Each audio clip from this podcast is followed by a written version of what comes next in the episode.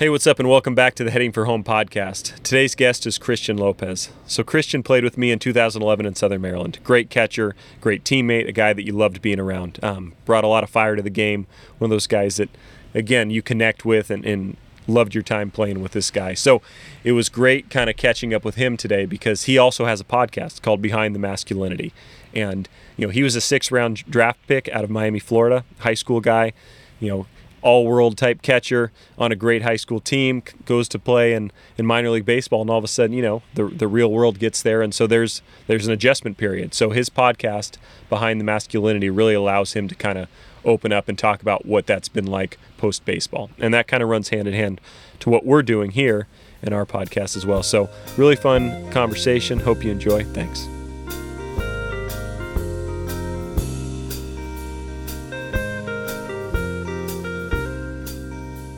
dude it's good to see you Oh, it's so good, oh my man. gosh So good. Uh, it it it it just felt good to hug somebody again, man. It just felt good to hug you, man. And you're a good hugger, man. You're Yeah. you were one of those dudes that you know that I mean, which I mean, most if not all of those dudes that we played with in Yeah. in Southern Maryland were those kind of dudes where it's just like.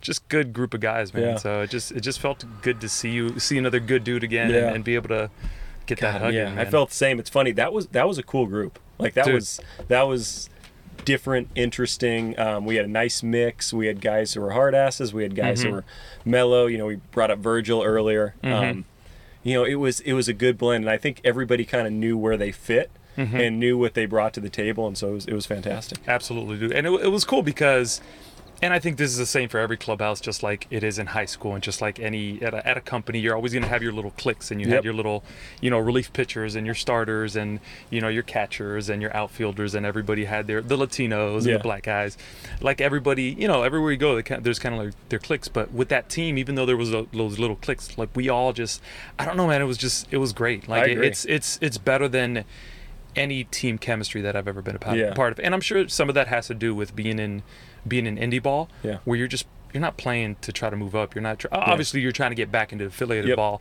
but at that point, you know, a lot of those guys are kind of like the, on the latter part of their careers, and they're just playing because.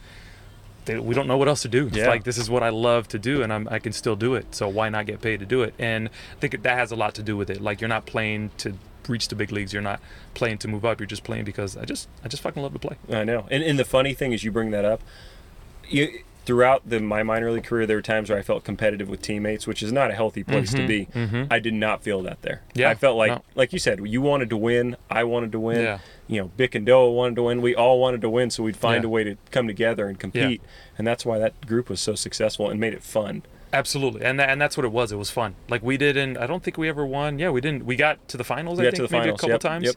but we never won it. But even still, it was just it was fun, dude. Dude, it was fantastic. It was fun. I It know. was- I know. it was good. Yeah.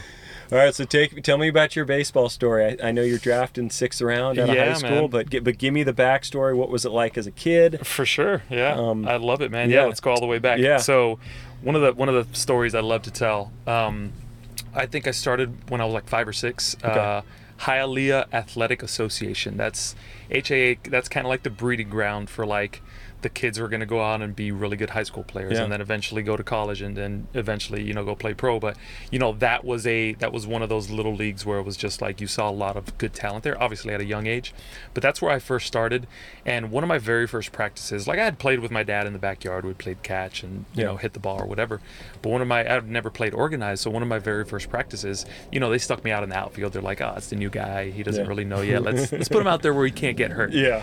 so they put me out there. I was like in a left field or something, and we were taking batting practice. It was t-ball, and one of my teammates is rocking in my direction, and I was just like, "Oh, I got this. Yeah. I got this. Like I, I play catch in the back, backyard with dad. I know what I'm doing. I got this." So I just lined it up, dude, and it was at night, so the lights were on. Lined it up, and I thought I had it. I was just like, "Oh, it's coming right there." And I don't know if it got lost in the lights. I don't know if maybe I just I don't know. I just messed up. But dude, I took it whack right off the front of my mouth. Oh my god! Like knocked out my two front teeth. I, I obviously I still have vivid memories of this, but one of my most vivid memories of this was getting home to my mom and my dad being, "Hey, I don't know what he said, but he's like, "Hey, look, uh, this kind of happened to your son." And my mom, of course, was hysterical. Oh, what the fuck? What happened? What'd you do? and after I, like her hysteria kind of calmed down, she like got the camera. She's like, "All right, come on, we got to take a picture of this. Yeah. So there's a picture of me with my mouth just huge, swollen, just going like that, and like my two front teeth mi- missing. I haven't seen the picture in years, but I remember looking through photo albums and like coming across, and I was like. how would you take a picture of this, mom? She's like, I don't know. I feel like we would, but I, I was so glad that she did. Yeah, right. Because I came across it. So that was one of my first experiences out on a baseball field. You know, started in little league, obviously got a lot better. Um, from there, went on to play at uh, High School, Okay. which again, another another great school. Uh, Yeah. Always good, really good pl- baseball players. We actually won states uh, back-to-back years, 2001, 2002, and then got back to the finals. I think it was, or at least to the final four in 2003. So we were good. Yeah. Uh, one of my uh, former high school teammates was Gio Gonzalez, who actually Oh yeah, just, yeah, absolutely. just retired. I actually played with him with the Phillies for a short Oh, bit. okay, yeah, yeah, okay, spring yeah. training. Yep. Yeah, yeah. So he just retired, but yeah, one one of my good teammates. Uh, the year before me, um, our pitcher slash DH got drafted in the fourth round by the Reds. I got drafted in the sixth round after him. So just a real Good team. Uh, I think another one of my teammates was drafted in the seventh round the year. Or the year before me as well. Okay. Yeah, yeah. So yeah, Yeah, just guys really good loaded, team. yeah. Really, yeah, yeah. We're really good, really good. So played there for a couple of years, and around that time like it seems like now there's so much more emphasis on like travel ball on like showcases Yep. like more than there was back then i know perfect game was around back then because i had heard of it Yeah. while playing in high school but you know and i played on summer travel teams and stuff like that but i never i never really got a lot of attention in high school you Yeah. know I, I never i was never really that guy that stood out you know i didn't have a bunch of scouts and a bunch of people you know college coaches coming to my games and talking to my parents and stuff but there was one game my senior year, Gio uh, was pitching that game, Yeah. so he a bunch of people uh, coming out to watch him. And that game, dude, I didn't hit a lot of home runs in my career overall, even in high school. But that day, I hit one of the biggest bombs I've ever hit. I, I don't, I don't know what I did. I just got a fastball and I closed my eyes and I swung really hard, and I'm, I mean, I crushed it. And we were playing at. Um, Mark Light Stadium, which Oh, is yeah, where Miami. the Yeah, where yeah. Miami plays. Yeah. So I've And been dude, there I- many a Dude. I crushed this ball like over the like crushed it, Yeah. crushed it, dude. Um, and then after that game, I think people kind of started to notice like, oh, who's this? Who's this Christian Lopez kid? Like we Yeah. came here to see Gio, but we we hadn't really heard of this kid. Then after that is when I noticed, and that was my senior year. Like Yeah. that wasn't even my sophomore, junior, or anything like that. That was my senior year, like maybe halfway through the season. So after that is when scouts started coming out and like talking to my parents. I started getting letters from from universities and schools like, "Hey, we're interested in you. You're a good student. You're a good athlete. Yada yada." So that's when I started to get a lot of that uh, of attention. And of course, I had always had a dream Yeah. of being a professional baseball player, but I didn't know how it worked. I didn't know like there's my another funny story. When I was younger, uh, I was getting into this argument with my cousin, who her brother actually got drafted by the Astros in like the second round back Okay. in like the early 90s Yeah. and it, i just heard stories that this dude mashed like Yeah. he mashed so i was talking to her one day about baseball and i was just like no i'm in the minor leagues i'm in the she's like you're not in the minor leagues i was like yeah i am yeah i'm in the minor leagues like i thought like playing little league was like minor leagues. Yeah, yeah, exactly. i remember getting into this argument with her and then i called my dad and i asked him i was like hey i'm in the minor leagues right he's like He's like, no, no, Papo. Like, no, you're you're just in little league. But one day, one day Yeah, you'll get to the yeah, minor exactly. league. But I'll never forget that. Um, so He was right. he was right. He was Yeah. right. He was right. Someday I would get there. So you know, didn't have a lot of attention in high school. Then I hit that home run. Started getting getting that attention. I even got some attention from like some pretty prestigious uh, academic school. Um, Vanderbilt, Nice. Dartmouth, Stanford, Beautiful. Harvard, Columbia. Like, so you had good grades, I had good grades. I was Yeah. a good student, but dude, my senior year, I honestly don't remember do, doing an ounce of work. Oh, wow. Like I had Spanish class my senior year, and I'm a fluent Spanish speaker, yeah. and I failed Spanish class. Oh, come on. Because I, I was skipping the whole Yeah, time. yeah, I was skipping to go see my girlfriend, and like it was just I don't remember doing any work my senior year. But I graduated. I had good grades, had good test scores, so I was getting this attention from these schools. Um, but I was, if I was gonna go to school, uh, I was I was gonna go to uh, JUCO. Yeah. Because I wanted to, I didn't I didn't want to go to school. You know, I wanted to play baseball. So with JUCO, you can go for a year. Yep. You can be eligible again. Go the Yep. next year, be eligible. So, you know, I was just like, all right, if I go to school, uh, I'm just gonna go to JUCO. JUCO. Uh, Broward uh, Community College had offered me a, a and a they're ride. loaded every year, yeah, right? I yeah, mean, and they're another one yeah. of those good South Florida like Yeah. JUCOs, like are just loaded all the time. So that's where I was going to go if I hadn't signed. Talked to it, uh, talked to, uh, to my parents about it. Obviously, my dad was very, you know, he, he preached an education, but he was very like, I want you to go be a Baseball. professional Yeah, athlete. yeah, Yeah, of course, that was his thing. And then my mom, of course, being a mom, she was like, you know, I've always wanted to get you you to get an education. I've always stressed that, but this is something that you've worked really hard for. So, you know, I'm not going to tell you go one way or the other. You do you do whatever you want to do, you Yeah. know, and I support you either way. Which was, looking back at it now, I, I was I was very grateful for it then too. But just having parents like that, man, that Oh, just support you either way, it's huge. Yeah. It's huge. I was so blessed in that sense where, where I just had really good parents. Yeah, but that's still fantastic. have really good parents. So, so yeah, my mom, you know, we talked about it, and then I was just like, no, I want to go play baseball, and Yeah. so I was just like, all right, I'm gonna sign. So I signed out of high school, got drafted in the sixth round, and that pretty much started my career. Yeah. that started my career with the Rays. Um, I it they I got drafted in 03 in June of 03 and the day of the draft they had called me and they said hey uh, we're thinking about taking you you know in this our six our first pick's coming up in the sixth round we're thinking of taking you there would you would you sign I was like yeah sure what's what's the signing bonus and they told me they told me 175 Yeah. and I was just like, yeah, yeah, fuck, I'll sign for 175. It's more money than I ever made in my freaking life. Yeah. And I was like, yeah, for sure, I'll sign. And then I get drafted in first pick in the in the sixth round, and first phone call I get, they're like, like 130 or Yeah. something like that. I was like, come on, dude, you just told me like, yeah, I know, right? You on, told just me. come on. So I was like, no, like I was like, no. And at that time, I didn't have an agent. Yeah. Um, shout out to my agent Gavin Kahn. He he was a fir- he was my I was his first client Yeah.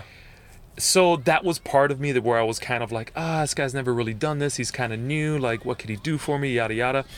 But he had, dude, he had been on me, like coming to all my games and like talking to me, talking to my parents, like just being so persistent. And just based on that alone, how persistent he was, I was like, I got to give this guy a shot. Yeah. I got to give this guy a shot. And plus, when Tampa came in with that lower offer, they probably knew I didn't have an agent, so Yeah. they're like, "Oh, let's see what we can sign this guy Yep. for."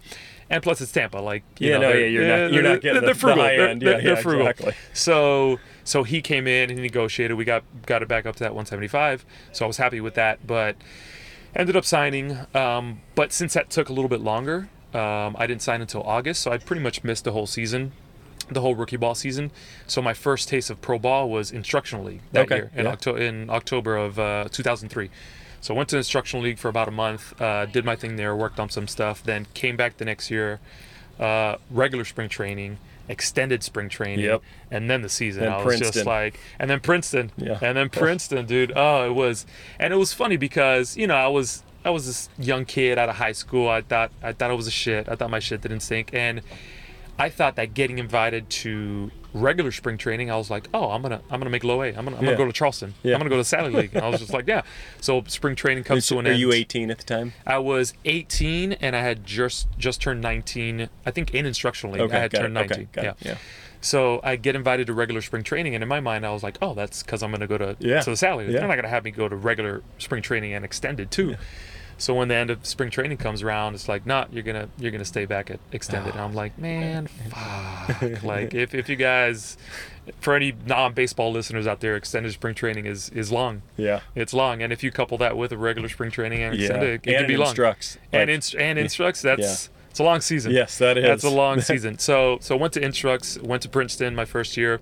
Had a pretty good year. Um, I think I might have battled an injury slightly there, but nothing nothing major. But I think I had like 100 at bats, not even. I think I hit like 280, had a couple home runs, some RBIs, but not not really a big explo- uh, exposure in um, in rookie ball for my first year. I think I was splitting time with with a, another catcher there. Yeah. So I only had 100 at bats in whatever you know four. Uh, 80 games or Yeah. I don't know, whatever it is that we play there. So I didn't have a ton of at bats, but that was enough for them to be like, okay, we we like this kid. And then the next year, I got invited back to regular spring training, and then I skipped the New York Penn League and went straight to uh, Low A, which was the Midwest League. So they're uh, I, th- I forgot what team they are now. It's not the Southwest Michigan Devil Rays anymore. But went went straight there, so that was that was a pretty good sign. Like this kid had just Yeah, out of sure. high school. Yeah. I was 19, 20 years old. I didn't have a lot of at bats in, in rookie ball. To get bumped up to to low A was a big deal, and then got to low A. Started off the year really well. I think I was back hitting like you know right around like 300 or so, and then I had a hamate bone injury. Oh gosh, yeah. No, I, those are brutal. Dude, and I, had- I felt it on a swing. I felt it on one swing, and I was just like I couldn't hold the bat in my hand. So the next couple pitches, I tried to bunt, and my coach was like, "What the fuck are you doing?" Yeah. It's just like I don't know, man. I just felt this thing, and then I went out to catch, and first ball that I caught, it kind of caught it in the palm a little bit. Yeah. Oh, dude, I saw stars, and I was like, I can't. Uh, something's wrong with me. Went to the doctor. Finally figured out it was a hamate bone. Done. For the rest of the season, so I finished that season with I don't know maybe 100 at bats again, Yeah. like not that much. So lost that season. I think I went to instructional league again. Uh, went back to the to the Midwest League the following year, and then ever since then, just just wasn't really the same. And I'm not blaming it on my injury, course, but yeah. just after that, like I had pretty I had a pretty decent you know sample size in, in rookie ball, pretty decent sample size in low A, and then the next year I never just never really hit. Like uh, defense was always my thing. I was always a good had a defender. Yeah, I had a good arm. I worked well with pitchers. Um, Yep. That was always my thing, but the, it was the offensive part that always kind of held me back, and I could just never never get back on track. I, like I had spurts and streaks where I was hitting the ball really well, and then I would just and I would just slump. And I think what really hurt me was was the mental side of that. Yeah, I think that's sure. what really hampered me most of my career, if not all of my career, was just handling those slumps, handling the downtimes. I was never really good at that. I always was one of those guys where every time I'd slump, I thought I had to change something. Yeah. I thought I had to change my stance or change my hands or do leg kick or do no leg I kick was, or do I this. was the same way, man. Dude, it, oh, uh, it's brutal, dude. just utter panic. oh, it's brutal. Yeah, panic button right Oh, away. I thought I was terrible. I thought Yeah. I was terrible. Yeah. Um, and the the hamate bone's so weird because it comes out of nowhere. You know, Yeah. like yeah, there's it's just like you're taking a swing, you feel fine, you right on it, you foul it off, and it's like, oh my Dude, gosh, what happened? seething pain. Yeah, and, and Seething. you know, obviously we've we've all known a bunch of people that have it, but Mm-hmm. I, I just gotta imagine. Do you do you think about it again, like when you're swinging later, of like this could go at any time? Oh, totally. yeah, Dude, uh, I was just reading recently. I forgot who it was, but I'm blanking on it. But somebody had a hamate bone. They got surgery, and then they were back playing like in 30 something days. I was like, dude, when I had my hamate bone, like I had, I missed the rest of the year. I had to go. I kept rehabbing it, and uh, I think even in instructional league, I went back there and they were like rehabbing it. and They were like taking their time with it.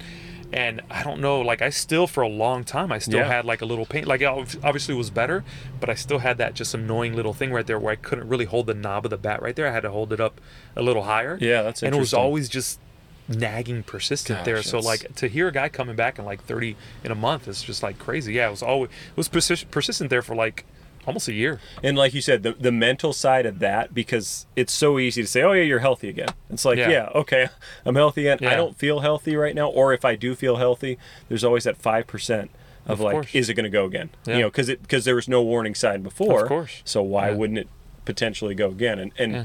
that's a weird injury. I've like I said, been around some people that had it, and it's yeah, just it random. Yeah, and it just comes out of nowhere. It's not like, oh man, it's not like a hamstring. Like, oh my hamstring's kind of sore, and then you go Yeah. out and it's just like, oh, I should have known. It's just like, yeah, it's like you don't feel anything, and then one swing or- to the next. Or Tommy John, where it's like, Yeah, I threw a thousand innings and pops. like here it comes, or like I threw five million sliders in a row. You know, Yeah, like just exactly. it's this is a whole different thing. So that's interesting. Yeah. that happened. But okay, so you, you're you're recovering from that. What is what's kind of the next step? Like how do you get back? Um, so actually, that season I forgot to mention this. Before I had that hamate bone, I had a really high ankle sprain, where I went to go. This was first month of the season, maybe. I went to go field a bunt in front of the plate, and for some reason, I tried to be so quick that I when I went down to field it, my like my right ankle got caught kind of like this, Oh, yeah. and I went down with all my weight, and my ankle kind of stayed like that. Oh, jeez. Dude, I thought I had broken it because I heard something pop. Yeah. So I picked it up and I went to go throw the first and I went to go plant my foot and I just airmailed Airmailed the it, throw. yeah.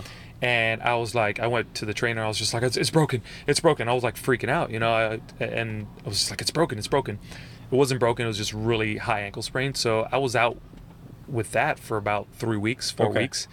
Then when I came back from that, a couple weeks later, I had that hamate bone. So Oh, that jeez. year was just yeah, yeah, that year was just a wash. And up until that time, I had never really had any Yeah. serious in- injuries or anything like that. And I was always, uh, you saw me shagging fly balls during Yeah, no, I was yeah, always dude, balls to the wall. Yeah, yeah, athletic I was always and balls to the wall. Yeah, for sure. Yeah, and I never really had a big injury. And like so that. you're are you 20 or 21 at this time? Uh, that was that was 2005. That was 2000. Yeah, it was 2005. So I was 20, 20 years old. I was gonna be 21 So later. think about that. You're 20 season. years old. Yeah. I mean, you know, how how are you supposed to parse through this and like make sense? And that's I think Yeah. that's one of the things that we always go back to. It's like this is a hard game in general, and then when you deal with injuries, and then you're you're 20. Yeah. I mean, like you're Exact- 20, dude. yeah, dude. Like think about all the I think about all the dumb decisions I made when I was 20 years old, or or my ability to like manage my life. And then I'm, you know, the, the game I love. I'm going through this dream, and then I'm, I'm having to deal with an injury like that. Yeah. That's tough. No, it was it was really tough, and then finally got got over that and came back the next year uh, went back to the Midwest League, but didn't really have a great year. I think hit, hit like 230 or something like that. Uh, but then for some reason I got promoted to to high A the next year, 2007, which was awesome because it was in Vero Beach, Oh, beautiful. just two hours away from home. Yeah. So I can, you know, I can travel. My family can, can see me on the That's weekends. Like I can, beautiful. I can go home awesome. on an off day. Yeah, it was, Yeah. it was perfect, dude. Yeah. Two hours away from home. It's like a dream as a professional athlete. You get For to sure. play Yeah. almost, if not, you know, just outside of your, Yeah. of your hometown. So that was great. Vero Beach was awesome. Um, that year, I kind of got back on track, especially in the first half. Made the All Star team. Uh, first half uh, uh, of that season, and then second half just just had a crappy just second half. And again, I think, you know, 230 again or something like that. Yeah. Not not very good uh, numbers. Um, and then 2008 is when I think I got demoted to a backup. And Okay. up until up until that point, I was You playing every guy. day. I was Yeah. a guy. And then 2008, I was, you know, they told me like, hey, you're gonna go back to high, A, uh, but you're gonna be a backup, and you're not gonna be playing every day. And dude, fuck, Yeah. fuck, like, Yeah. talk about ego. Yeah, just no, taking it's- a gosh, hit, a hit, dude, just huge. Like, I still thought at that point I was like, no, I'm the shit. I'm destined Yeah. to be Tampa Bay's catcher of the future. Like, that's my that's my destiny. Yeah, that's exactly. my fate. That's Yeah. that's owed to me. Being a fucking young, naive kid that Yeah. you know just has no self awareness. It's like, no, that's mine. Yeah. Like they're taking this away from me, but that's that belongs to me. Yeah. And I was just, you know, my head was filled with this, you know, just cockiness and and just you know entitlement to to that position. but in fairness to you, you have to have a little bit of that. Because if, 'cause if you just say, "Oh, I'm," you know, if I get there, I'm lucky, or "Good golly," Yeah. you know, maybe No, no, you course. have to you have to have that mindset, and so that's fair. Um, the, the toughest thing is like, but when it gets taken away, then it's like, how do you deal with it? Yeah. And, and again, I say, it something similar. Um, I'm with the Indians, having a good year. Uh, we're in we're in high A. We got a you know bunch of first rounders. We have three first rounders and a second rounder on our staff, and it was we had Fausto Carmona early in the year, and he got bumped up. So we're getting ready for playoffs, and you know at the time I feel like I'm one of the better pitchers, r- regardless of draft status, and I get pretty much told you're going to go fifth in the rotation, and I'm thinking to myself, fifth? Whoa, wait, okay, so a couple guys, yeah, are right there, have had better seasons, but I'm probably three at worst. But what they're, I mean, it's kind of the same thing. What they're telling me is like, we like you, but you know, maybe you're not our guy. Yeah. And then that's a, like you said, tough, tough thing to swallow, man. Like, and it's, tough. It's tough not to take that personally, Oh. unless you're unless you're you've got a level of maturity. I did and, take and it personally. Self, yeah, of course. So did I. So did I, dude. So I, I I. couldn't yeah. believe it. I was like, whoa, wait, you know, I'm having a good year. What, what are you talking about? Five? What are you talking about? Not not Dude, thrown in the first round. And it's funny because this happens at any level. This Yeah. happens whether you're playing, you know, t-ball, whether you're playing high school, you're professionally, or you're the best of the best. It's like some people would look at you and be like, "Dude, what the fuck are you crying about? You're in pro ball. Yeah, you're yeah, getting exactly. paid to Oh. do." But when you're in that position, you're like, "I know, and I and I feel fortunate, but." I want to be the first fucking starter. I want Yeah. to be that opening day guy. Same thing with like, a, you know, you're playing in the big leagues and you're an all star, but all of a sudden, like you're, you're, I don't know, maybe the latter part of your career, and you're just not the everyday guy Yeah. anymore you're gonna take that you're gonna take that a certain way too Yeah, like it's just i think it's just human nature like you want to be the guy it's a, I, it's funny you mentioned that. So I have I was dating a girl in um, 2005. Her brother was at Rice, right-handed pitcher, really good, and I'm struggling in Double A. And and she works for the team, and however that went off. but uh, but so so I remember I'm struggling. I go back you know, having dinner with her and maybe her brother.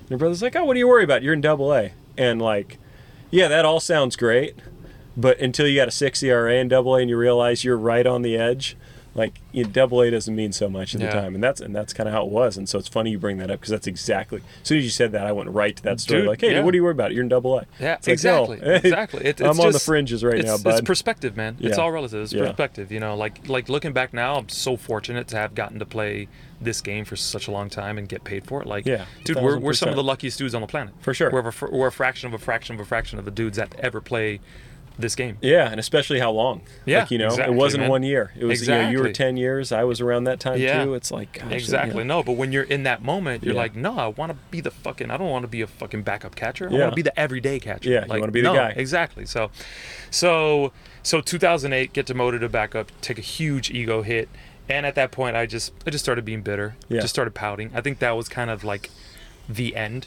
Yeah. And I think Tampa was kind of like getting they were getting tired of my act. um, so just pouting and like instead of you know instead of but again I didn't have this self awareness. I was Yeah. a young punk So, ass kid. so you're probably 22. yeah, 20. This was 2008, so I'll be 22. Okay. 20 no 23 23. yeah Still 23 young, man. dude yeah i mean dude i didn't feel like i was mature and like mm, doing some good things and well into my 30s Yeah. like uh, Yeah. yeah, It's it's I. I retired from baseball and i still thought i was i felt like an 18 year old kid Yeah. because i'd gotten drafted out of high school i didn't really have that college or world you know outside of baseball experience you know? Yeah. so 2008 um, get demoted um, pouting Hold on one second. Let me. let me Yeah, I want to. yeah, yeah. I want to ask you a question. What would Christian Lopez today? What would Christian Lopez today tell that kid? I was just kind of thinking about that. Like, what what would with our perspective now, being you know, I'm 41. yeah I know you're younger. You're than I am. 41? Yeah, Damn, bro. I know. Good for you, man. Yeah, it's, that you go. Cali, it's that Cali sun, man. It's that Cali sun. But so, what would you tell your like like if, if that's your son? What are you telling him? If that's my son, Yeah, and he's going through the exact same thing, knowing what you know now. shit, man, that's that's a good one. Um, just have a heart to heart and and fuck, but it's tough, man, because I I know what I went through emotionally at that point, Yeah. and no matter what anybody would have told me, I still would have believed like, no, fuck Tampa Bay, they don't Yeah. like me, they're doing this to me on purpose, they don't like me anymore. They they're just, I was just so stuck in that mindset, like I Yeah. couldn't see anything past that, I couldn't see anything past that red. But if I was a father and that was my son now, I'd be like, hey, what's all right? Let's let's sit down, talk about this, like. All right, what's going on? You got demoted. Okay, why do you why do you think you got demoted? Ah, because they don't like me. No, no, no. They they like you. They're they're still hanging on to you. You're still there. If Yeah. they didn't like you, they would have released, Released you. you, Like yeah. Like what what do you think's going on? And then I don't know. Just try to just try to talk it out and try to talk some sense and like, but if what I would tell my future self or my Yeah. former self back then is be like, bro, you're fucking a 230, 220 career hitter. Like, you, you want to be playing every day and you're hitting 220, 230. Like, your defense is strong, but you got to swing bat a little bit. Yeah. Like, come on. Like, Yeah. I mean, come on. Like, let's get real. That's Yep. that's what I told told myself because I thought it was just they were just doing it because they didn't like me. Yeah. But just like, no, I wasn't. I wasn't performing at the plate. Yeah. Behind the plate, I was doing my thing as always, but like I. I needed to swing the bat, and I wasn't doing that. So, that's what I would tell my, my formal self back Yep. then. Um, so yeah, man, demoted that year, um, pouting the, instead of taking accountability and, and looking at myself in the mirror and saying, "Hey, how could I get better? What can I do? Let's let's put in some work. Yeah. Let's get better." Yep. No, I just blamed it on everybody else. Said, "Nah, it's you guys. I just I'm I'm like I was talking about like I don't want to be. I wish they would just release me. I just want to go be with somebody else." Um, and just no zero responsibility, zero accountability. So pouted the rest of the year. Uh, 2009 comeback spring training, go back to high again Yeah. Um, as a backup again, and again not just unhappy, not performing, pouting, just not not putting in the work. And August second, two thousand nine, uh, we got back. We had gotten back from a trip to Daytona. Mhm. Uh, I think it was a Sunday night. So late night, get back into the clubhouse. And you know, when you get back from those long road trips, you're like, let me just put my shit in the clubhouse. Let me get out of here. Let I'm me get home. yeah. Get some rest. Come back tomorrow. Um, as I'm putting my stuff away and walking out of the clubhouse, uh, my manager calls me. He's like, "Hey, Lopi, can I see you?" I was like, "It's kind of weird. Like it's like past midnight. It was late as hell." I was Yeah. like, "Why? Why is he calling me in to talk to me? Yeah. What is this? All right, whatever." So I walked in, sat down, closed the door, and as soon as I sat down, like I knew, Yeah. like I knew, I could just see it in his face, and you know, he pretty much told me organizations decided to make a change and they're releasing you a contract. Dude, one of the Ah, one I of know. the worst days of my life. One of the worst days of my life. I mean, you know, relatively speaking, Yeah. but one of the worst days of my life. Like, Uh, it took every ounce of energy that I could muster right there to like not cry Yeah.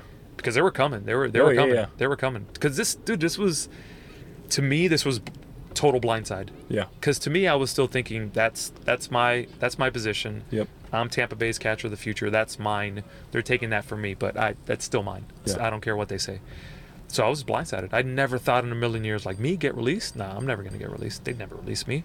Like I would come to spring training, and you know when you come to spring training and they're starting to you know release people, and they're like, I don't know how they did it with the Indians, Yeah. but like with Tampa, they're just kind of like waiting outside and be like, Hey, uh, Yep. Mitch wants to see you. So I had uh, got released by the Phillies and got li- released by the Rockies. Um, the Phillies didn't surprise me. I wasn't going good. I wasn't Mhm. throwing hard. The Rockies surprised me just because they they'd rule five me. I had a really good first month and a half, and then had you know, quite frankly, a brutal five or six start, starts. You know, a couple in there were okay, one decent one, but it wasn't good. Um, but but I felt like I would still get maybe another month to kind of show, and I was just coming off of a decent one. But man, a couple guys got healthy. Ubaldo Jimenez got healthy. Oof. He was like 19 coming to Double A, and so that, that was it, man. That was it. But yeah, that one, that one surprised me. And like you said, you. You're you're holding in on the on the tears. Oh, like it's dude, it's it was- brutal, man. it It's your was- dream. It's your dream dude since yeah you're a it was kid. just like yeah it was just like I, I i never a i never saw that coming i thought i was going to play baseball until like i just couldn't anymore Yeah. and i was going to decide yeah. oh, i don't i can't play anymore like Yeah. I'm, I'm done i'm, I'm retiring I'm 40 after Yeah, 15 years in the big leagues exactly that yeah. that's that that was my mindset like let me ride off into the sunset but no that's it's not how it was at all so that was really tough pill to swallow and as soon as i i went to the clubhouse packed up all my things and it wasn't until I got to the parking lot where nobody was around that I fucking just started just bawling, like just letting it go, like a mixture of like anger, but nah, not really anger, because underneath that anger there was fear, yeah. there was doubt, there was worry, there was shame, there was insecurity, there was so many other things. Like it, I, I thought it was anger back then, which Yeah. I, I was probably a little bit angry, but it was beneath that there was so much more than that Yeah. so much more than that. So I just got out to the to the parking lot and just started crying. Called Yeah. my dad, told him, "Hey, I just got released." I know that feeling. Like it's, it's it's okay, it's okay. Like we'll figure it out. We'll call Gavin, my agent, and we'll we'll figure it out. We'll figure it out. It's okay. Like we'll we'll Yeah. keep pushing forward. Like he was really cool about it. Called my agent. You know, we started to figure out, and then uh, I forgot how long after I got released. Drove back home. I think that time we're in Port Charlotte, which is um, Yeah, still Mets. in Florida. Yeah, yeah. yeah, still in Florida, like a couple uh, hours away from home. So I can't even remember how I drove home, when I drove home, what that was like. I just remember that that night just getting released after coming back from that road trip. And uh, shortly thereafter, I went to the I think it was the American Associ- Association Joliet Okay, uh, yeah, Jackhammers. yeah, So I went there Good for like the last month. Yeah, yeah, it was good. It was a good league. Went there for the last month of the season. Uh, finished that out there, and then next year, 2010, is when I came to Yeah. Southern Maryland Yep.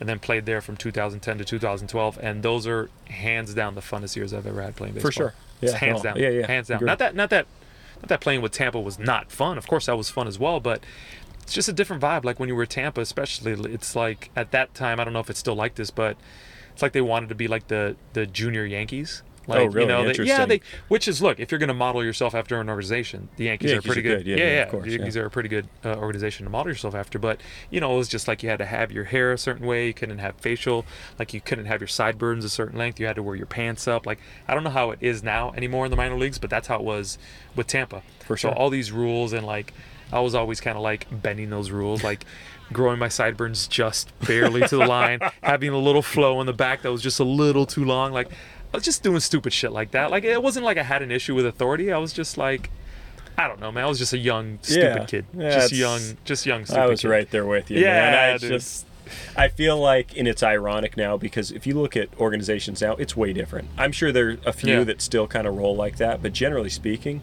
Yeah. way different. I mean, you lo- remember when you, you'd play the did you ever play against the A's in minor leagues? Uh, yes, uh, Kane County, I think. Okay. Kane County when they were. When so the A's when, were there. when whenever we'd run into the A's, we ran into them and they were in Midland in Double A, and Mm-hmm. you know, again, Rockies pretty strict. You know, all the the collared shirts that you had to mhm, wear, and again, mm-hmm. from Los Angeles, didn't have many collared shirts running around. Um, you know, a lot more on the beach scene, Yeah. but. But so, and then you go into like Midland, and like dudes have long hair. They're wearing, um, and they're wearing their pants over their cleats, like way different. And I'm, you know, we got to show sock or whatever Yes. all the silly stuff. Yeah. So, man, the, the minor league culture I think has changed quite a bit since we were Yeah, playing. which is which is nice. It's it, look, it's not that it, it was bad. It was just it was just it was just different. Yeah, it was just different, different. sure. Um, so yeah, so just next next three years we're in uh in the in the Atlantic League with Southern Maryland. Three best years of my life. Met some Yeah. of my favorite people there. Some of my greatest teammates, you Yeah. in, included in there. It's so Um, fun. just so much fun, man. Yeah. Just so much fun. But you know, again, uh, toward the end of that in 2012, again I wasn't swinging the bat well, and um, I got benched toward the end of the year. Not bench, well, bench like I wasn't playing every day. yeah, yeah, Um, and again, dude, my ego, yeah, and especially then because at that point I was just like, fuck, I can't even be a starter in affiliated ball. I got released. I can't even be a starter in indie ball. yeah, Like what the fuck? yeah. dude my ego was just like no like no you you you can't you can't stand for this like Yeah. you got to do something about this and dude i'm gonna share something with you that i haven't shared with a lot of with a lot of people before because you know it brought me a lot of shame back then but we had made the playoffs that season and we were playing in long island Yep. and um our catcher, uh, Richard Mercado. Yep. Nothing against him. I just wanted just wanted to throw this great dude. Great, dude. freak- great I just saw him dude. a few weeks ago. He What? coaches at Modern Day. Yeah, no great dude. Yeah. shit, dude. He hit me up when I had first moved out here. He's like, "Hey, Lopi, what's up, man? We got to Yeah. get together." Great dude. Yeah. Um, but he had he had become the starter, and I was I was the backup. And dude, I was so livid. Not at not at not at. Of not course, at, yeah, not at him, yeah, yeah. Not a Dick Market, as uh, Richard Giannotti uh, named him Dick Market. Greatest nickname ever. Um, good. So no, not at him. I was, dude. I was so livid at Oz. Yeah. I was so livid at Oz because obviously it's his decision. He's the Yeah. manager of the team, dude. And I was so livid. And I remember going into into his uh, into his office when we were playing in Sugar Land, and I was just like fucking pissed, pissed. And I just told him like, "What the fuck? Like I should be playing." And he's like, I think he was honest with him. He's like, Yeah. "Lopi, like you're you're not swinging the bat, man. Like Rich Rich is swinging the bat, man. He's swinging the bat really well. Like you're still gonna get your playing time, but Yeah. I think right now he's he's the better man to have in there. And dude, I just I wasn't having it. I thought it was personal. I was so pissed at him. And when we were in the playoffs, I was fucking rooting for us to lose. Jeez. I was rooting for us to lose. That's how fucking bitter I was. And Yeah. it, it just it pains me to say that because I know every other dude on that team wanted to win so bad, especially against Long Island. Yeah. That was kind of like our right? rival. you know, that was kind of like our rival, especially against them. And it was a great series. And, and they were the Yankees, and we were just a, the the band of misfits in a lot of ways. yeah. Exactly, dude. They were like kind of like the Yankees of the league, and, and Yeah. yeah. we were those guys. We were Yep. those guys that just out there like, we're just fucking good. We're gonna have fun. We're gonna kick Yep. your ass, and Yep. like whatever. Hundred percent. Yeah. So I was rooting for us to lose, dude. God. I was rooting for us. To, that's how fucking bitter and how caught up in that anger and in that fear and in that insecurity I was. That dude, I had never, ever, ever, ever wished to lose ever in my career Yeah. ever. And I'm not one of these guys that like I have to win at all costs. If not, Yeah. I, I feel like no. It's just like if I'm gonna go out there, I'm gonna win. Yep, Like that's what you go out there Yep. for. You don't go out there to lose. So I'd never, I'd never been that guy. I was like, no, we're gonna fucking win. I'm gonna do everything I take it takes to help my team win this game. And I'd gotten to the point where I was just like, I hope we fucking lose. Gosh, man. It was bad, dude. It was bad. And when we lost, I was secretly, I was secretly happy. Not, not towards my teammates. It was specifically toward Oz. Yeah. And again, Oz is a fucking great dude, great human being, great teammate, great Yeah. manager, just a great dude overall. But again, I was so caught up in that anger and in that just insecurity and that fear and all this other stuff that I didn't know how to deal with. And the best way I knew how to deal with it was to blame somebody else for my Yeah. for my shortcomings. And so, where do you go from there? I mean, have you been able to make peace with yourself on that Totally. since then? Totally, Okay, good, totally. I. I mean, I hope other guys, you know, Yeah. now that they're hearing this, are like, can can you know forgive me for that, Yeah. you know, because it was it was it was bad. It, was, it was bad. I was I was rooting for us to lose. Yeah. You know, not for us as a team again because I th- I was no, rooting no, no, yeah, no. for I- our manager because yeah. I thought he was it was a personal attack on me when it wasn't. Yeah. When Yeah. it wasn't. It wasn't. It wasn't. It wasn't. Um, but yeah, felt like shit about that. But yeah, I've definitely I've definitely done some work around that and then come to terms uh, with that. But that was that was it. That was that was the end right there. I was so bitter and so angry at just baseball overall. Yeah. I was just so upset. Again, it was one of those opportunities where I could have looked in the mirror and said, "All right, let's put in some work this offseason. What can I do this offseason to get Yeah. better? How do I come back hit 280? Exactly. How can I come back, hit, you know, do provide my solid defense? Yep. How can I be better? But no, instead of doing that, I just blame somebody because it's easier to do that. Yeah, of course. Yeah, it's easier to blame easiest thing in the Yeah, world. it's hard to Yep. fucking put in the work in the off season and Well, bust your ass. and it's hard to blame yourself. Like Of there, course, yeah. there has to be some serious look in the mirror, accountability. Like it's not a comfortable converse, mental conversation with yourself, where it's like, all right, Yeah. it's it's on you. Like you, dude it, it's it your was, career. yeah there was yeah there was Oh, none of that it, uh, again i didn't i didn't get to that point in my life until well into my 30s yeah. you know at that that point i was 27 Okay. 27 28 again like i said when i when i retired when i left the game i was i still essentially felt like an 18 year old kid again Yeah. because i had gotten drafted out of high school and the only thing i ever knew was professional baseball Yeah. i didn't know i didn't have a college experience i didn't have like a you know i had little off-season jobs here and there but i never really had that corporate job corporate world experience so i retire and i'm just like fuck what do i do Yeah. i don't know you what said you're else to do. 28. 28 Yeah. 27 28 Yeah, yeah, yeah, no, i was just like what do i do i don't i don't know anything else Yeah. i don't want to do anything else my identity is completely wrapped up in being a baseball player and being an athlete that was like they had taken my life away. Yeah. Or actually, I took it away from myself because I'm the one that decided to walk away. But in your mind, I'm sure there are a little bit is like it's their, you know, they took it from Me. Oh yeah, for Yeah, sure. Yeah, yeah. totally, totally. Yeah, but like I said, instead of taking that accountability and being like, all right, let's let's prove them wrong, or, or looking at it that way, I just decided decided to walk away because I thought You can was, hit a light right there was too, by the way. I was just gonna say, do you want to open this up too? I don't mind if you open that up a little bit. Yes, or this. Or this. Oh yeah, there you go.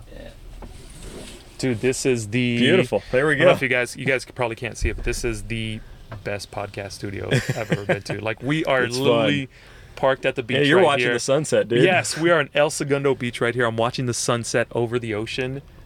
It's fucking beautiful. Yeah, I love California. it really is good. I love I know, California. it's good. man. I got damn it. All right, so you retire. You're working through that. You're working through all that. You don't quite know where to go. So where do you go?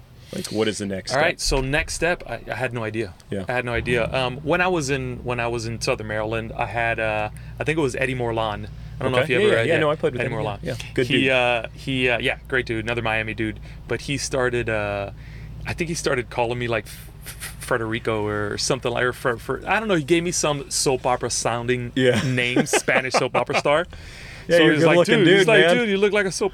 You look like a soap opera star. You should like go go do that. Go be on a soap opera star or, something like that. I was like, ah, I just laugh it off and play it off or whatever.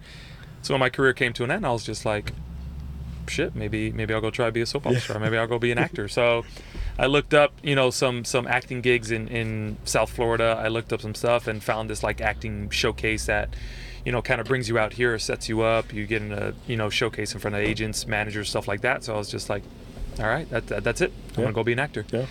And that wasn't driven by a passion for acting. That wasn't driven by this or that. That was driven because I didn't achieve. I didn't make it to the big leagues. Yeah. I, I wasn't. I didn't make a ton of money. I didn't hit any of these goals that I wanted to hit.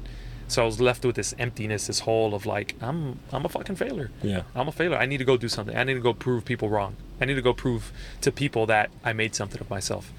I couldn't do it through baseball. What's another way that I can be rich and famous? I'll go be an actor.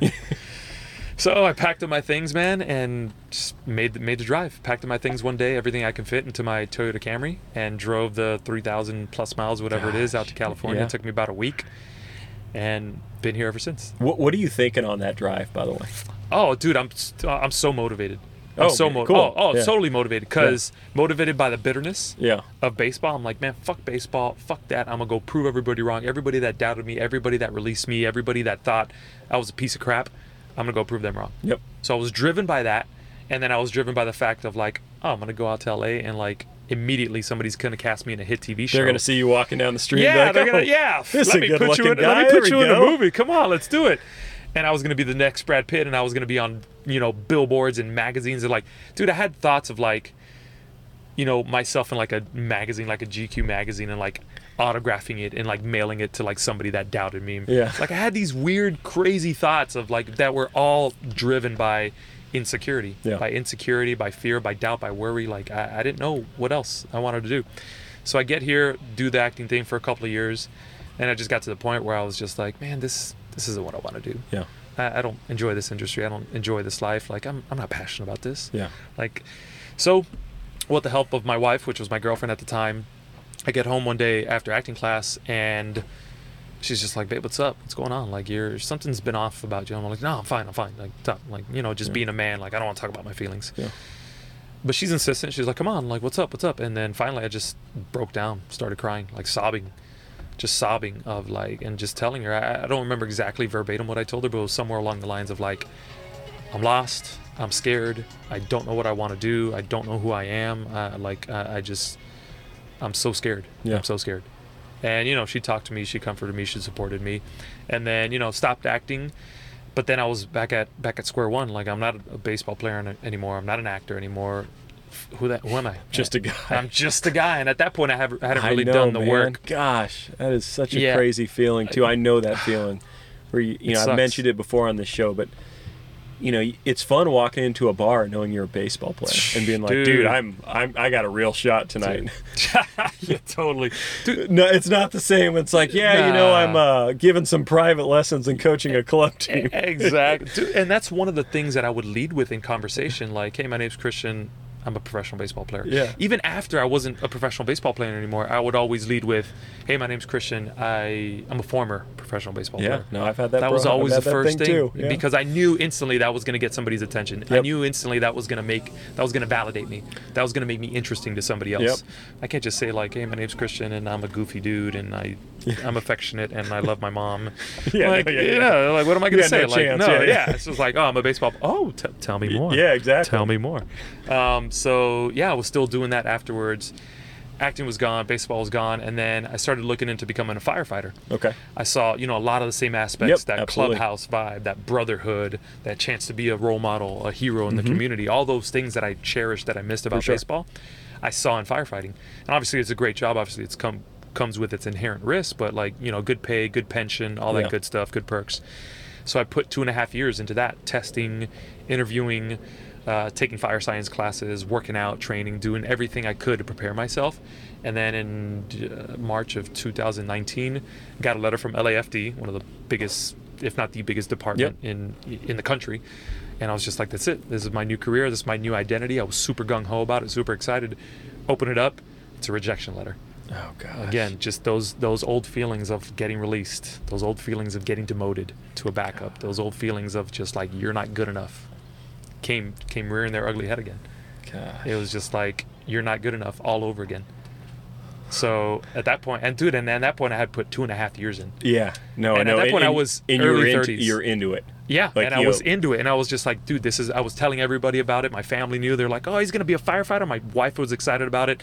Babe, you're gonna be such a great firefighter. And then, nothing. Gosh. And so, how, how do you come back from that? Like, that's It was tough. Yeah. It was tough, dude. It was tough. what were the steps? Like, what? What could you do? so luckily at that point, um, I had had had I had already started making some changes, just doing some self growth on myself, some self improvement.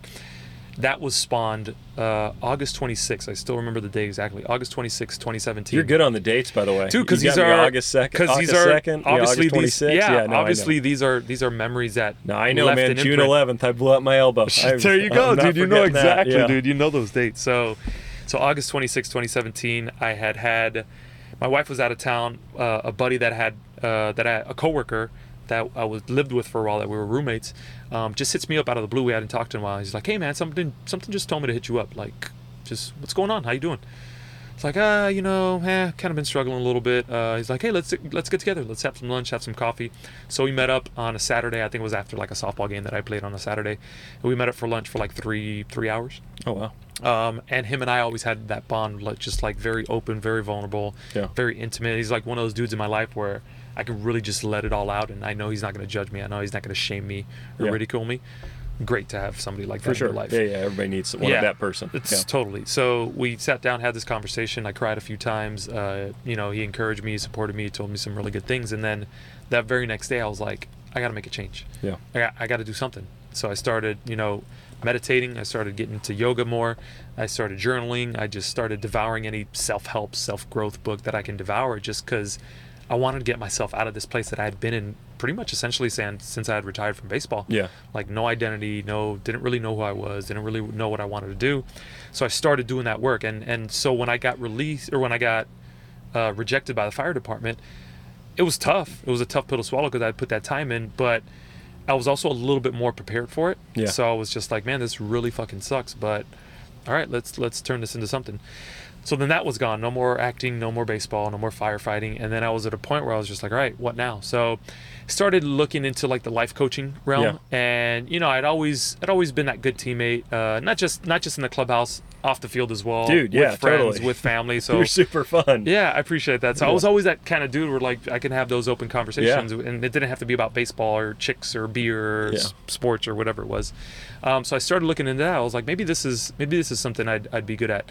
So I took a life coaching course, took a bunch of other things, and um, actually had a few clients. I worked with a f- few clients. One one client that I worked with for quite a few sessions, but then again with that, it's it was fun while I was doing it, and and I felt like I was really having an impact. But again, those fears and those worries and those doubts and that imposter syndrome, like who the fuck am I? Like I'm a failed baseball player. I'm a failed actor. I'm a failed firefighter. Like I'm all these, you know, all these limiting beliefs and all these terrible things that I was saying about myself held me back from continuing that. So I stopped stopped doing that because I didn't think I was good enough. I didn't think I was like, man, what what have I done so special with my life that I can go coach somebody else on their life and, and give somebody advice or listen to somebody else's Yeah. problems or something like that. So kind of stopped that, put that on the back burner. But in the meantime, I had already started kind of opening up uh, through blog, blog posts, through social media posts, just sharing some of the things that I had been through. Um, sharing some of my emotions, some of my feelings, just really being a lot more open, a lot more vulnerable. And it was scary as hell. It was Yeah. scary as hell because this is a lot of stuff that brought me shame and that brought me just a lot of, you know, just a lot of worry that I wasn't going to be man enough, you know, just sharing some of these things. But when I started sharing those things, man, something awesome happened. I thought I was going to get a lot of backlash. I thought I was going to get a lot of this. Yeah. You're soft, you're weak, you're a beta male, all this other stuff. But dude, I had so many men start reaching out to me like, hey, thank you for sharing this. This is something that I've been through myself. I never really knew how to articulate it. I never knew how to put it into words. I didn't know how to deal with it. I didn't know how to open up about it. But since you, since I heard you say this, it makes me a lot more comfortable and lets me know that I'm not alone. Um, so that stuff kind of started to happen, and then that was through like blog posts, social media posts, and then I was just like, "Fuck, why don't I? Why don't I turn this into a podcast? Yeah, like, right. I, I love listening to podcasts. Why Me don't too. I? I love talking. You know, I love having conversations like this. So why don't I turn this into a podcast? But it took me a year from when I had the thought of turning into a podcast to actually turning into one because again, those limiting beliefs. That, Yeah. That's the reason I wear I wore the shirt today. Shatter limits, bro. I I love love it. I love I wearing love this it. shirt. Like my Yeah. mom gave me this shirt. fits really well, and like I just love what it says because we're talking about this kind tru- of it's the truth, right? Yeah. So And, and we put our, I'd say we as human beings are the best at putting limits on ourselves. totally, You know, it's not always the other person. It's our. No, it's our dude. Own. All those things that I was thinking about Yeah. myself, all those things that I was thinking about, you know, former managers or organizations, like they weren't thinking that about me. I was thinking that about myself. Yeah. Like I, I, I was struggling with those insecurities and those doubts, and that's and that's been one of my biggest, if not my biggest, Achilles heel Yeah. for my entire life is those limiting beliefs, those those that negative self-talk that I give to myself, and I don't know, I don't know where that stems from. I'm sure a lot of it has to do with. You know the way my baseball career ended, and essentially that was like the biggest heartbreak that I've Yeah, ever had, the sure. biggest breakup that I've ever had for Yeah. me. So I'm sure that has a lot to do with it as well. Um, but but yeah, so eventually it turned into the, the podcast a year later after fighting through those beliefs and one day just sitting at my computer and just saying, Google, how do you start a podcast? I already had a good microphone. I had I had Beautiful. laptop. Pretty much had everything that I needed to just start doing I've it from googled home. that too. Dude, it's like how do you start a podcast? Oh, here you go. Here's Yeah. the 1,000 articles on Yeah, how to exactly. how to start a podcast. So I just did it, and then my first episode was pretty much what I'm what I'm sharing today. Just Yeah. talking about my what led me to that point. You know, all the stuff that I've that I've struggled with, and all the fears and insecurity, and the stuff that I still struggle with on a daily basis. It's still a struggle every day. I've come a long way. Yeah. I've definitely come a long way, but it's still still a struggle every day fighting those demons and fighting those that that that doubt. No, I know, and and the, the thing is, that's okay. Like you know, I think that's part of life. I think we all have their moments where we're like, "What am I doing here? Why Mhm. why am I not better at this?" And I Yeah. should be. I'm literally like you know, when you're a coach, you, know, you see stuff go wrong with your program or your team. I mean, it's on you. Like, and Mm-hmm. so I'm I'm having those same thoughts of like, why am I not?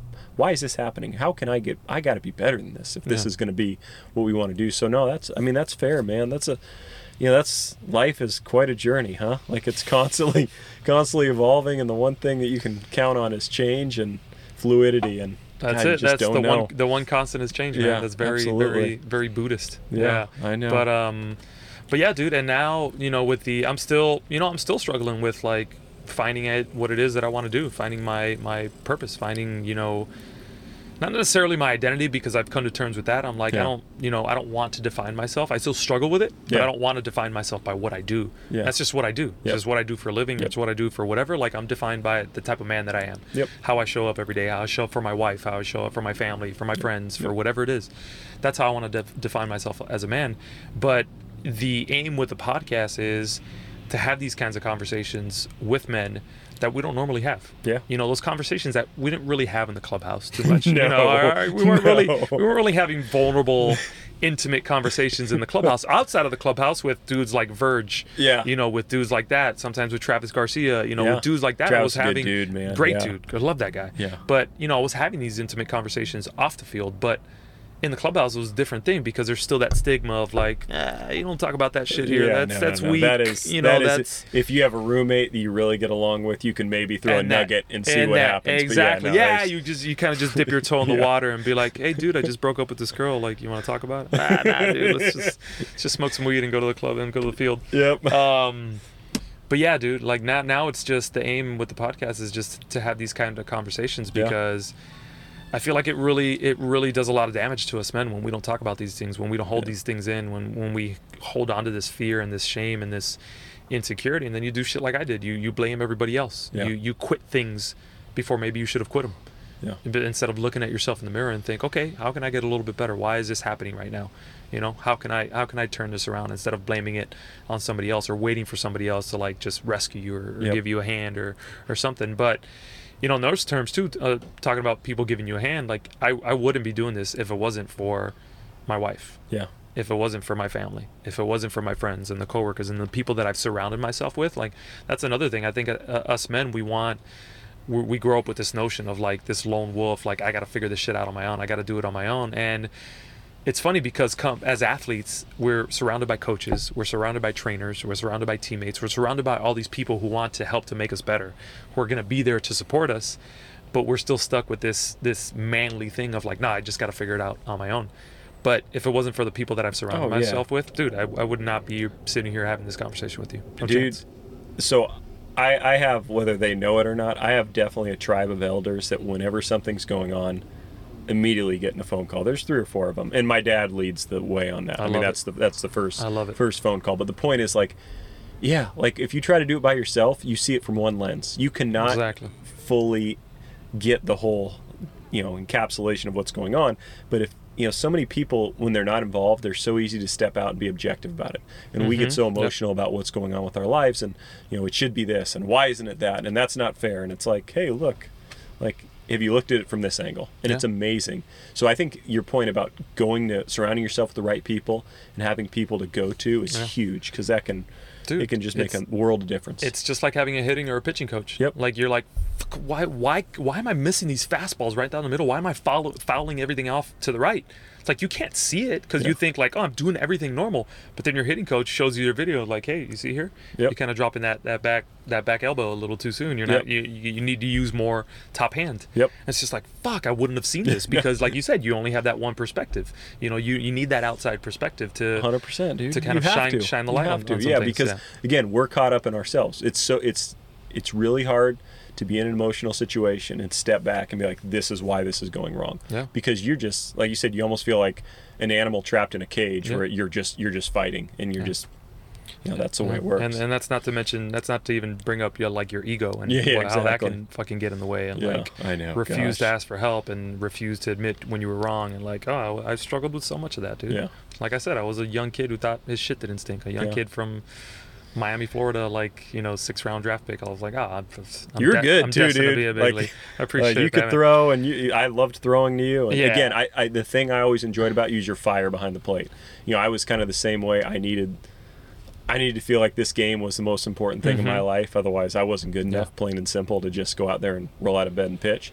Yeah. And you're the same way. Like Yeah, I'd look, I saw the same fire behind Oh. your mask, and I was like, yeah, all right, we can go. Let's every go. every game, dude. Seven o'clock came like nobody Yeah. was playing harder than I was. Yeah, yeah, like, yeah. and I took pride in that. Yeah. Where where I could definitely have been a lot better was off the field Yeah. and in the mental and between my ears. Yeah. Like, I, I, I can fucking go. I can go 100 miles per hour when you need me to, but I, sometimes I needed to dial it back. Sometimes I needed to take a different perspective and, and just be a little bit more tuned in on the mental side of things. Yeah, I think that sure. would have helped me a long way. But it's it's it is what it is now, man. It's water under the bridge. Yeah. If if it hadn't happened the way it did, you know, we would have never been teammates. No, exactly. We wouldn't be having this We be- conversation we right now. Wouldn't be, wouldn't be sitting in the van. And I, I always go back to I literally was just having this thought earlier today of life's not happening to you; it's happening for you. Yeah. And and how, what is you know each situation doing in order to bring us further to where we're in the right mental spot. so I read. It's funny that you're bringing that up. I read this article the other day, and it was I forgot the name of the book that the that the person that wrote the article was talking about, but it's this book it's set like in Russia and Prague or something. You know, back in the day, back in like the Soviet era. Um, but in the book, there's this one line, and it's in German. It says, I think it's pronounced "es es muss sein," "es muss sein," and what it stands for is "it must be." Yeah. So like it must be and like I don't know, it's always stuck with me. And in the book, I think it's talking about like how this couple's together, but the woman has to go back home to Prague because she's homesick or something. But she knows if she goes back, she can't ever leave again. Like they're Oh, gonna lock the country. Okay, yeah. So her husband or her partner's got to make this choice of like, fuck, I'm a doctor here, I have a really good job, but I really love this woman. Like, Mhm. and, and like his his thing is like he just says that line. It's just like it must be. Like if this is what it's got to be, it's what it's got to be. Yep. And you just you just roll with the punches. Not Yep. to say you're not gonna have shitty days, Yep. but it's just to say like that's what life is. Life Yeah. is life is a mix of good and yes, it is. shitty days, and you just you just make whatever you can of them, man, and you learn you learn whatever lessons you can. Yeah, no, I agree. Yeah. So behind the masculinity, the podcast. You're how many episodes in are you? Um, 60, 60 something, 60 Nice. and some Nice, change. dude. Um, I was I was a lot, you know, I was a lot more. I was putting out a lot more consistent content when, especially during the pandemic, when I lost my job Yeah. early on and I was uh, without a job for like a few months. Um, I was really being consistent with it. Now I'm still trying to put out one episode a week, but with like my new job now, I have a lot less time to record, and, and it's not even recording the tough part; it's the editing, Yeah. which Zach, uh, does Zach, does Zach, Zach editing? is huge. Zach, you're ah, I fucking He's- hate editing. I hate it, dude. I hate it. I like it because I can make it sound the way I want to sound it. Yeah.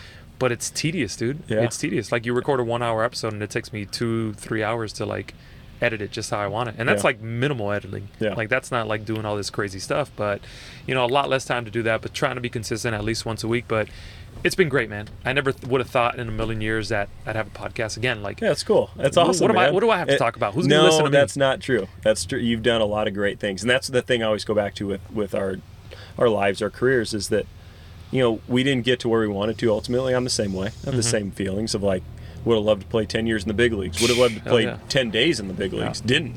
Yeah. Um, but I, I think just the, the journey that you go through as a minor league baseball player gives you so many um, tools for later in life Dude. that we don't realize when they're happening. But did not realize that. again, like Yeah. resilience, um, you know, being able to figure anything out because you have to. I mean, I always go back to like the, the good old.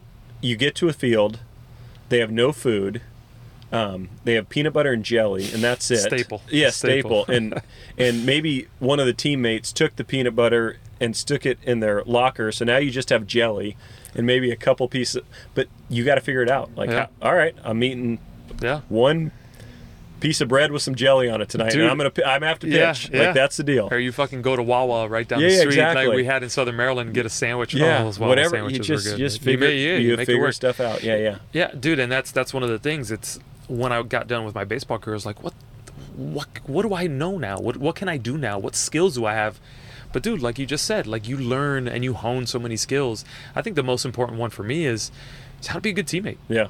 How to be a good teammate. How to work with other people. Yeah. Like especially nowadays, man, when you see this, you know, in, in news and politics, like so much division and so much Yeah. of this and that, and you know, opposite sides and like no unity, and it's just like that's one of the things that I learned the most about, you know, uh, in my playing days was how to be a good teammate Yeah. how to how to support each other, how to be there for each other, how to play, you know, for each other, how to sacrifice yourself, you know, whether it's laying down a sac bunt or whether it's fucking giving up your seat on the bus or whatever it is Yep. to the starting pitcher that day or whatever Yeah. it is, like just learning how to be part of a team. And that's I think that's apart from like all the amazing people that I met in my life and all the relationships that I made, is just learning how to be part of a team. Like Yeah. that's one of the best I things that. I learned. And that's so transferable to any part of your life. For sure. Whether it's work or relationships or family, any part yeah, of your life. you have to sacrifice once in a while. It's it's funny you bring that up.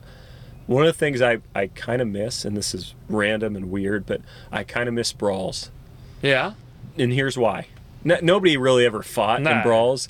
You know, there, there are a couple that got nasty, but generally there I weren't I think I know what you're gonna say. Let's see if I know what you're gonna say. I loved when 25 guys would all get behind each other and just be like, dude, like Yeah. y- you threw at our guy. Exactly. you're getting one here and if you come out it's 25 Yeah. on 25 and it was Yeah. it was just it was like you bring up the division side of Yeah. life now Mhm. it's cool when 25 guys are all doing Yep.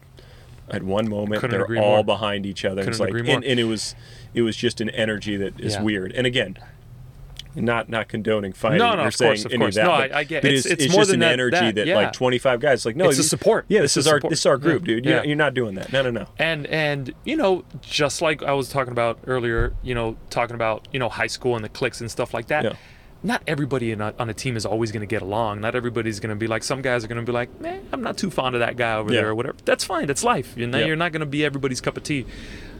But when it came time like that, where you Yep. had to back up your teammates, it was just like, all right, I might not like this guy. We might, we might not hang out off the field, but it's our team against their team, Yeah, and he's on my on. team. Yep. So, Yep. so I got his back now. Yep, You know, and we can I deal with that other bullshit later. But Yeah, no, no, you're right. It's like you, when it time came time to unite, you yeah you're united. yeah you're right there so Yeah.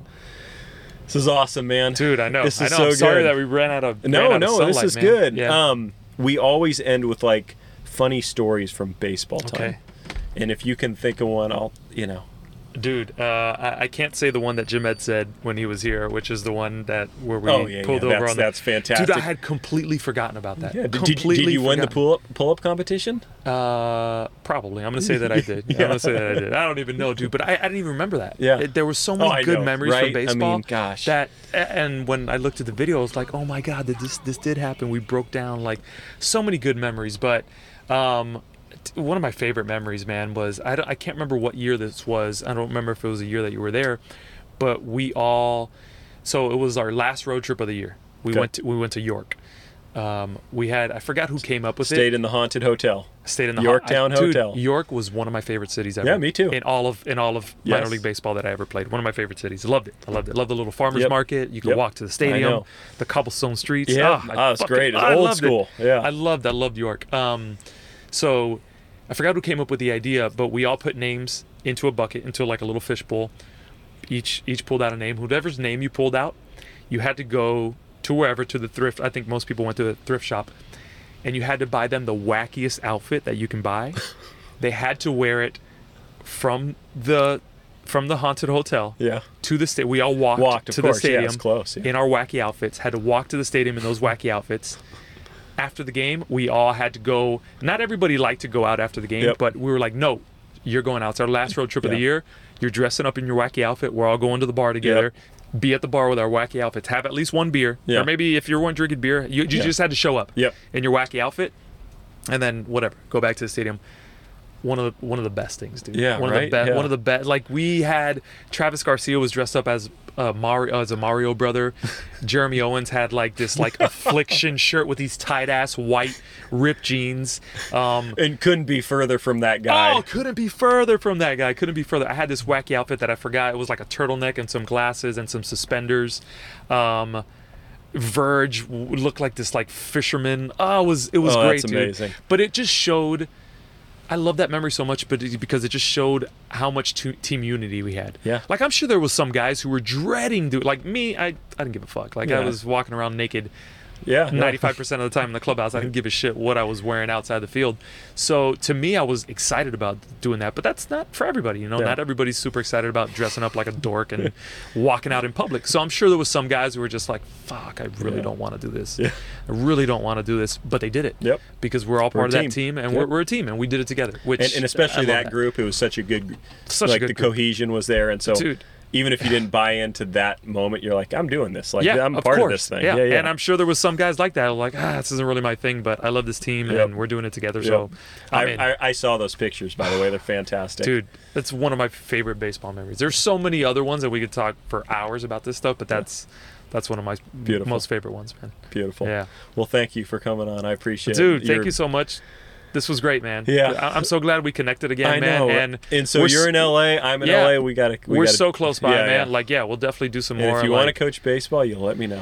Seriously. I'm thinking about it. Okay, I, I cool. think I think I'd be I think I'd be good. Yeah, I think I'd be good definitely. at oh, you, so- dude, you got so much to give to the next generation. And, You'd and be I awesome. miss I miss being around the game. I miss putting on a uniform and fucking being on the grass. Yeah, And like, it sounds silly, but it's, it's so dude truth, it's right? it's i guess if you don't know it you don't you don't get it but like i said i've been before we hopped on i said i've been the last two months at work i've been eight hour zoom calls all Yeah, day That's brutal. at home working from home i don't even get to see my my coworkers Yeah, it's been fucking tough yeah, yeah. it's I been tough imagine. man and i miss i miss being out on that grass and being outside i love being out that's what i love about california Yeah. you can go outside literally every fucking day and I know. and it's Yeah, yeah. beautiful weather god damn it i love california love california man but yeah Yeah. dude thank you for having me on Yeah, this yeah. was great man It's awesome. and yeah, I'm check out behind the masculinity on Spotify, on Apple, all those things. But man, Mhm. seriously, it's awesome. I Good love you, brother. Yeah, Yeah. love you too, brother. yeah Thank awesome. you. yeah of course All right.